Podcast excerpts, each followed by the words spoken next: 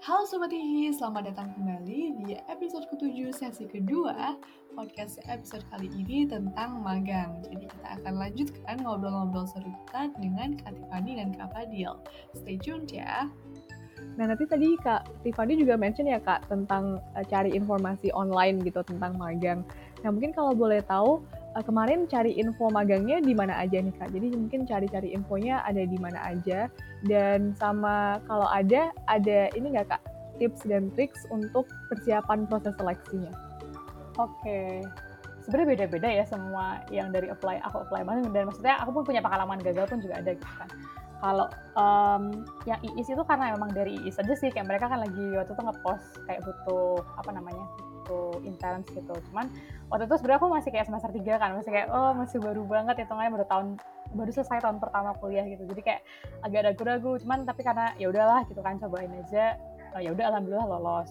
Dan sebenarnya tuh yang um, waktu is itu cukup apa ya cukup banyak syaratnya sih seingatku dulu kayak harus bikin motivation letter harus um, apa namanya submit artikel yang pernah dibikin terus um, TOEFL wawancara. Jadi kayak mungkin untuk mahasiswa semester 3 eh no no semester 2 saat itu memang agak cukup lumayan ya. Apalagi dulu kan zaman offline belum terlalu apa ya info-info soal magang tuh nggak sebanyak sekarang gitu kan cuman uh, ya itu sih aku biasanya kalau dulu ya udah nyari-nyari aja di internet gitu ya. Yang penting kayak di um, kompal-kompal sumber kayak bongkar pasang bongkar pasang dari internet aja gitu.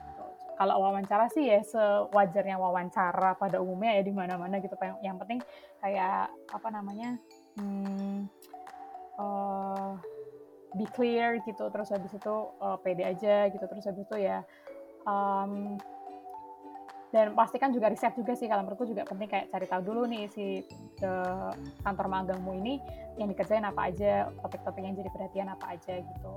Terus kalau yang di Bapenas ini sebenarnya dari aku lupa kayaknya punya dari CDC di kalau nggak salah. Jadi CDC itu punya kayak kompilasi kontak dan um, how to gitu loh kayak syarat-syaratnya gitu kayak dikompilasi gitu lah sama CDC. Setahu ada sih formnya gitu coba teman-teman bisa cek di CDC gitu.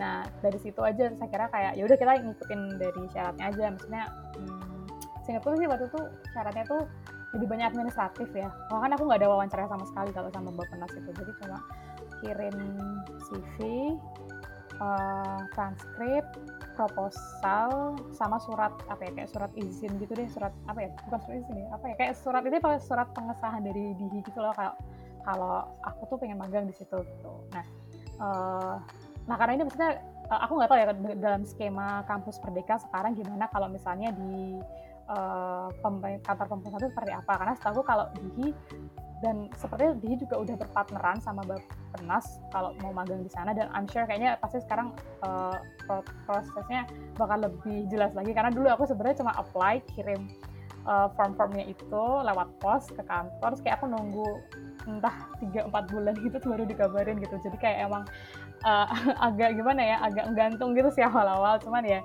ya udah akhirnya memang ya udah tahu-tahu dipanggil aja gitu. Pokoknya aku nggak ngerti nggak ada wawancara segala macam tahu-tahu dipanggil. Cuman mungkin yang jadi perhatian mereka adalah karena aku bisa masuk situ karena aku jelas gitu kayak oh ya aku mau masuk direktorat ini. Terus habis itu uh, dan memang karena aku anak konsentrasinya uh, eh, ITED dan aku nyebutin di situ kayak aku suka topik-topik ITED gitu. Maksudnya khususnya soal pembangunan ya udah akhirnya mereka uh, menerima uh, menerima lamaran magangku gitu. Terus um, kalau apa yang perlu disiapin ya tadi selain all those um, administration stuff ya yang penting menurutku paling utama banget tuh memang harus riset sih kayak jangan datang ke tempat kantor magang dengan tangan kosong atau kepala kosong gitu. Karena ya ya meskipun kamu harapannya pengen belajar di sana tapi ya pasti kan kamu punya pre knowledge yang cukup gitu. Jadi kayak pertama ekspektasi mereka nggak ketinggian yang kedua juga uh, kamu pun juga ekspektasi nggak ketinggian gitu loh. Jadi kayak ya you know where to put your expectation gitu. Kayak seberapa jauh kamu bisa kerja terus habis seberapa banyak kamu bisa contribute ke situ jadi uh, menurut yang paling penting riset riset riset Oke, okay, thank you Kak Tiff. Jadi mungkin selain uh, harus mengenal diri sendiri, juga harus mengenal target tempat kita mau uh, mau magang gitu ya, tujuan kita juga biar lebih sesuai aja gitu. Oke, aku juga mau nanya nih Kak, mungkin ke Kak Fadil deh. Kira-kira ada nggak sih Kak hal-hal yang bisa jadi poin plus nih kalau dalam seleksi kita magang? Jadi mungkin ada hal yang bisa kita lakuin sebelumnya, bisa hal yang bisa kita siapin, yang bisa jadi poin plus dalam seleksi di magang gitu Kak. Oke, jadi uh, ini sebenarnya aku pelajari, justru malah aku pelajari di MUN.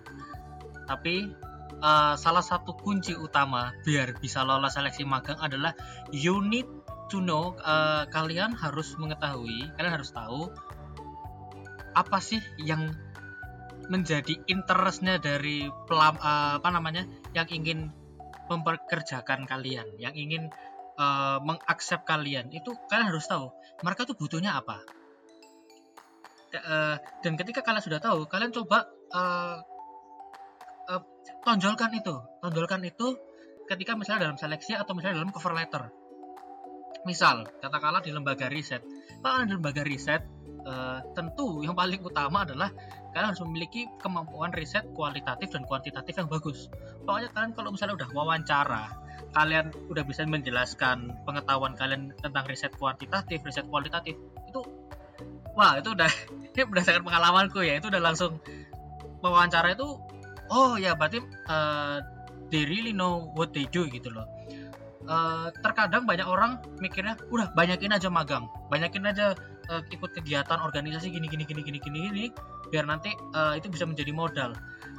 Berdasarkan pengalamanku aku pribadi uh, dan aku juga lihat beberapa orang lain itu biasanya kalau misalnya kita sudah untuk menjadi uh, ke jenjang yang berikutnya uh, itu mereka tahu. Dalam artian orang yang mewawancara kita, orang yang melihat cover letter kita itu tahu apakah kita itu memang punya skill set yang mereka butuhkan atau enggak ada gitu. Meskipun uh, itu terlihat dari bagaimana kita menyampaikan uh, cover letter, bagaimana kita uh, menyampaikan ketika wawancara itu kelihatan kita itu punya skill set yang mereka butuhkan atau enggak.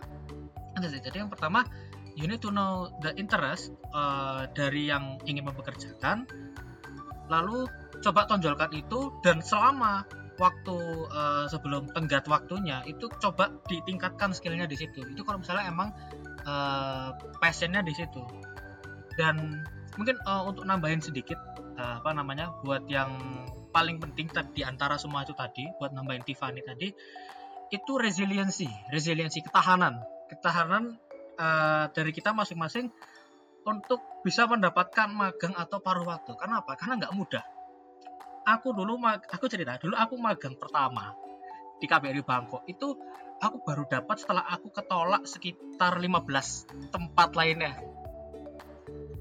Ada yang aku disenggol lah ada yang kuota aku diambil lah. Ya memang memang gak enak memang sakit. Tapi ya kita harus jalan gitu loh. Uh, akhir akhirnya dapat di sana kan kalau udah dapat disyukuri. Disyukuri terus di situ uh, berikan yang terbaik berikan yang terbaik give a good impression. Dan ketika kerjanya bagus syukur-syukur dapat surat rekomendasi dapat rekomendasi dari atasan dan bisa digunakan untuk melawar di tempat-tempat lain. Nambah poin plus kan? Jadi intinya itu uh, resiliensi sih penting. Resiliensi itu sangat sangat sangat penting. Karena kalau udah mentalnya down anak ketolak berapa kali itu uh, memang bisa nanti malah mengurungkan niat memagang. Karena nanti ditanyain loh kamu kenapa kok nggak uh, magang? Aduh aku gagal ini aku udah ditolak gini gini gini gini. Cari lagi. Lautan itu luas kok. Banyak tempat uh, di mana kamu bisa magang. Pokoknya apply apply apply apply. Kirim kirim kirim kirim kirim ke tempat yang kamu passion.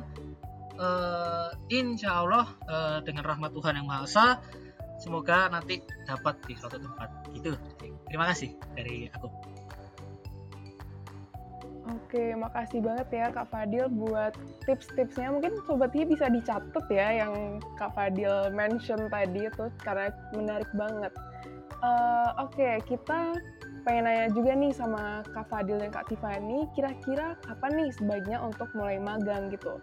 Dan kira-kira apa aja yang perlu disiapin kalau udah, misalnya udah mau meluncur buat magangnya nih, udah tinggal jalan aja gitu. Mungkin dari Kak Tiffany dulu deh. Hmm, kalau sebentar aku sebelum ngomong situ aku sebenarnya tadi mau pengen bilang kayak setuju banget sama Fadil ya. Kayak thank you sudah mempoint out itu karena uh, aku juga merasa kayak kalau um, pertualangan mencari magang itu apa ya kayak ya jatuh bangun banget deh gitu maksudnya. Uh, aku juga udah ngerasain gitu maksudnya yang sebelum aku magang lagi kan mereka setelah di Bapenas kayak mau magang lagi ini tuh aku kayak udah lupa bahkan aku udah tolak beberapa kali gitu jadi ya I have to agree with that dan itu harus jadi poin utama banget sih apalagi kalau misalnya masih banyak waktu banyak waktu sih kayak banyak uh, kesempatan pastikanlah digunakan sebaik-baiknya gitu nah uh, kalau kapan sebagian itu mulai magang, aku nggak akan bilang kayak, oh semester 5, oh semester 6, oh semester 7 gitu. Cuma menurut aku yang penting adalah when you think that you're ready gitu. Karena menurut aku, uh, ini mungkin refleksi dari aku yang magangnya cukup awal ya, kayak aku magang semester 3 gitu. Kayak wow, itu tuh menurut tuh di saat itu cukup awal karena saya aku teman-temanku belum banyak yang magang di saat itu gitu. Nah, aku merasa kalau uh, Tiffany, Tiara yang magang di semester 3 dan Tiffany Tiara yang magang di semester 6 atau 7 ini tuh beda gitu sih kayak apa ya dari orientasinya, cara belajarnya, terus cara uh, cara menghadapi sesuatu di pekerjaan itu udah beda gitu. Mungkin karena kalau um, aku yang magang di semester 6 tuh karena udah pernah banyak uh, berorganisasi lagi, terus mungkin udah explore uh, ilmu lebih banyak juga dari kelas gitu. Jadi uh, at least aku punya pre-knowledge yang lebih besar, terus habis itu um, apa ya kemampuan untuk berinteraksi terus habis itu um, macam-macam lah. Maksudnya intinya aku merasa aku lebih matang di semester 6 sebenarnya. Daripada dulu waktu di semester 3 tuh aku ngerasa kayak oh kalau aku refleksi lagi kayaknya uh, aku dulu harusnya bisa gini deh aku harusnya dulu bisa gitu deh gitu. Jadi dan aku memang um, apa ya mengakui bahwa waktu itu tuh aku magang tanpa ada kayak visi yang jelas gitu. Kayak aku tuh mau apa sih yang dikejar di magang ini gitu. Jadi ya udah magang magang aja gitu. Pada akhirnya ya udah begitu keluar uh, apa ya gitu aku jadi bingung gitu loh kayak merangkum uh, kesempat eh pengalamanku ini seperti apa gitu. Sementara waktu aku magang yang terakhir kemarin pas begitu aku masuk dan keluar tuh aku tahu gitu oh ternyata uh, dari magang ini aku bisa belajar ABC aku bisa achieve ABC jadi lebih lebih clear aja gitu. Jadi pokoknya pastikan kalian magang ketika ready itu dalam arti uh, kamu udah tahu tujuan magangnya apa terus habis itu memang itu sesuai yang kamu mau dan kamu sendiri sudah bisa handle waktu gitu. Karena waktu aku yang magang di awal-awal itu ya aku nggak mindful juga soal waktu gitu kayak udah tahu magang gitu sambil kuliah offline lagi terus habis itu masih ikut sana sini tuh bener-bener yang kayak sehari itu uh padat banget gitu. Uh, dan itu cukup mengambil energi dan akhirnya performnya menurutku tidak sebaik begitu aku magang di waktu-waktu um, selanjutnya. Jadi ya perlu uh, perlu perlu apa ya perlu paham gitulah kapasitas diri terus habis itu kesiapan diri gitu. Jangan sampai magang karena waduh kok aku semester semester 4 belum magang ya? Itu kan kayak ya nggak ada yang bilang telat juga gitu sebenarnya. Maksudnya ya lebih lebih memilih untuk prepare dulu aja lah daripada ikut magang karena takut tinggalin teman-teman semata gitu. Gitu terus kayak hmm, tadi apalagi sih? Pokoknya jadi lupa sorry. Terakhir yang kedua apa? Uh, gini kak yang perlu disiapin waktu mau magangnya banget gitu. Oh I see. Hmm, apa ya?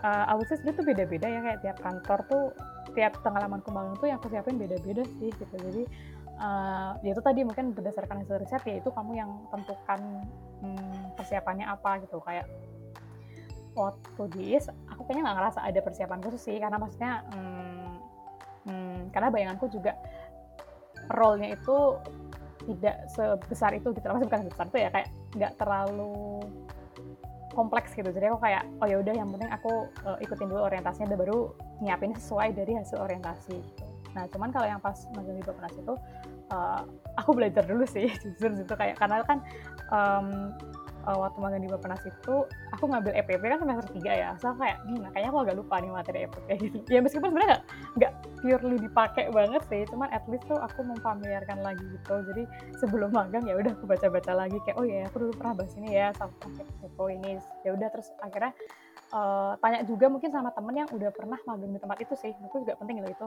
Jadi um, waktu itu sebenarnya sebelum aku itu ada temanku namanya Lutfia dari HI18 juga yang udah pernah magang di Bapenas. Jadi harusnya aku barengan sih sama dia, cuman karena itu posisinya Jakarta, COVID-nya masih agak tinggi dan aku belum bisa commute ke Jakarta kan. Akhirnya aku mundur satu semester uh, ke Bapenasnya dan karena si Lutfia ini udah pernah magang, akhirnya uh, aku tanya-tanya ke dia kayak apa yang dikerjain, terus habis itu apa yang harus disiapin, susah apa enggak, terus ekspektasinya kayak apa kayak gitu. Jadi uh, kalau misalnya kalian ke tempat magang yang emang sebelumnya ada kakak kelasnya yang udah pernah, ya make sure kamu tanya dulu ke mereka gitu. Jadi biar menyamakan ya tadi menyamakan persepsi, ekspektasi, jadi biar nggak terlalu miss aja sih pas di first day atau first week-nya gitu. Oke, okay, thank you Kak Tiffany buat jawaban dari pertanyaannya. Sekarang buat pertanyaan yang sama, kalau dari Kak Fadil gimana nih Kak? Uh, kalau dari aku sih uh, aku tahu disclaimer dulu sebelumnya. Mungkin beberapa orang akan uh, bilang ini adalah suatu privilege gitu. Tetapi uh, terlepas uh, ini privilege atau enggak perdebatannya uh, tentu ini uh, hal yang penting menurut aku uh, dan seharusnya semua orang juga penting bahwa ini tuh penting. Jadi kalau misalnya kapan waktu untuk magang itu ya benar tadi kata Tiffany harus sesuai uh, dengan pribadi masing-masing dengan pribadi masing-masing sudah siapnya kapan. Nah, untuk menentukan siapnya kapan atau enggak itu menurutku itu sebenarnya itu harus udah punya yang namanya itu plan gitu. Nah, ini yang banyak orang bilang kan uh, ini sebenarnya itu privilege gitu uh, yang sudah bisa merancang ke depannya uh, katakanlah semester ini mau ngapain, semester ini mau ngapain, semester ini mau ngapain. Uh, karena itu kan juga ada privilege pendidikan dan sebagainya.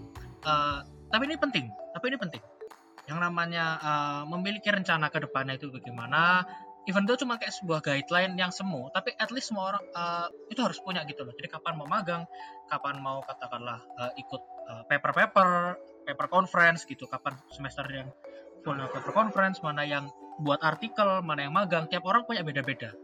Harus disesuaikan dengan uh, kondisi lingkungan masing-masing gitu. Dan kalau misalnya katakanlah plannya ini nggak sesuai dengan dengan rencana awal berdasarkan pengalamanku uh, ya mau nggak mau harus dirubah plannya menyesuaikan keadaan lingkungan. Karena aku pernah dulu itu kenapa aku magang uh, ketika transisi semester 3 semester 4 karena aku dulu mau double degree. Jadi semester 5 semester 6 aku nggak di Indonesia. Rencananya waktu itu aku mau double degree uh, double degree di Australia.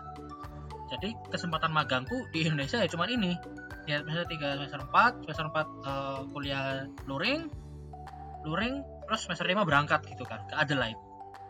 Tapi naas ternyata ya seperti semua ada pandemi gitu. Pandemi semua dirumahkan. Aku nggak bisa berangkat ke Australia and, and it hurts. Aku nggak bisa merencanakan dan aku sempat kesel waktu itu. Aku sempat apa namanya ya gimana ya kita udah punya ekspektasi setelah kita udah punya plan semester lima enam kita di Australia aku di Australia mau ngapain aja tapi nggak bisa ternyata karena ada pandemi gitu. Dan beberapa saat aku denial dan aku bisa katakan bahwa masa denial ini sebenarnya uh, apa ya yaitu waktuku buat recuperate waktuku untuk apa namanya bisa menerima keadaan baru akhirnya aku bisa nerima akhirnya aku ganti plan aku stay di Indonesia aku mundur dari semester 6 dari double degree aku mulai cari magang lagi di sini uh, dan akhirnya sekarang aku udah di uh, bisa dapat jadi paruh waktu di salah satu lembaga non struktural pemerintah. Nah ini memang susah. Maksudnya uh, ganti ganti plan.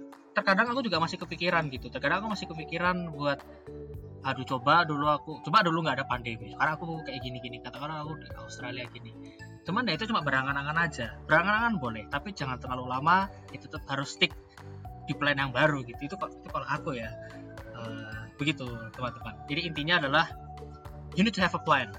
Even though it's a bad plan but at least you need to have a plan gitu. terima kasih.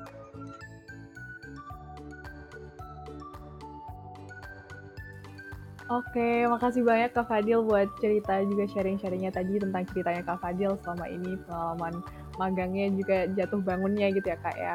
Jadi kalau yang dari aku dapat sih tadi pokoknya yang penting banget tuh resiliency ya untuk pokoknya menghadapi semua tantangan dan juga harus adaptable juga kalau ada berbagai perubahan yang kita nggak bisa kontrol gitu. Tapi yang penting juga kita juga perlu punya plan at least kalau di awal kita harus tahu lah tujuan kita mau ke mana aja uh, untuk mungkin beberapa bulan atau tahun ke depan gitu. Oke okay, oke, okay. jadi karena uh, mungkin kita udah nyampe di penghujung episode ini ya kak. Jadi mungkin kalau sekarang aku pengen minta dari Kak Tiffany sama Kak Fadil nih, ada nggak sih closing remarks atau final statement gitu deh tentang uh, pesan penutup tentang pengalaman magang bagi Sobat Hihi gitu. Mungkin bisa dari Kak Fadil Jadi dulu ya Kak. Singkat aja, nyari magang itu nggak gampang. Ngerjain magang itu nggak gampang, And in some cases, menyelesaikan magang itu juga gak gampang. Belum lagi paruh waktu, belum dari dunia pekerjaan. Sakit ya terkadang karena namanya juga hidup gitu loh. Ada ups, ada downs. Yang penting adalah ketahanan itu tadi. Selama uh, kita punya conviction yang kuat, selama uh, kita merasa di kita di tempat dan di jalan yang benar, ups and downs itu nanti bakal bisa diterapkan dan akhirnya kita bisa improvise, kita bisa adapt dan kita bisa overcome di dunia permagangan itu. Jadi intinya adalah resiliensi. Dah, itu sih dari aku. Makasih. Oke, makasih banyak Kak Fadil. Jadi kinya adalah resiliency. Oke, okay, kalau dari Kak Tiffany gimana nih Kak? Kado sudah sangat emphasize soal resiliency. Kalau aku lebih ke readiness, readiness sih. Kayak maksud aku, I'm sure apalagi di angkatan 2000, maksudnya angkatan yang benar-benar purely lebih banyak ngerasain online daripada offline itu, uh, aku yakin the pressure is higher gitu. Aku ngerasa ya, karena aku cepet-cepet ngobrol kayak um, apalagi kayak di online ini kan semuanya jadi kayak oh ya udah aku magangnya double aku magangnya tiga gitu. Aku sambil kerja aku organisasi aku kuliah gitu gitu kan. Jadi um, ngelihat teman tuh rasanya kayak ih kok mereka ambil banyak gitu aku kok enggak gitu kan. Nah um, menurut aku ya tadi uh, paling penting banget um, mindful gitu terhadap um, rencana yang diambil terus habis itu kapasitas yang dimiliki dan uh, ya yang disukain tuh apa gitu. Yang pokoknya jangan sampai diambil magang itu hanya karena ikut-ikutan gitu. Karena magang is something serius gitu. Kayak menurut aku ini pengalaman yang berbeda gitu dengan organisasi. Mungkin kalau organisasi masih wajar kita ngeliat kayak oh uh, aku nggak deh aku nggak mau terlalu aktif gitu. Masih orang-orang masih bisa mentolerir itu gitu.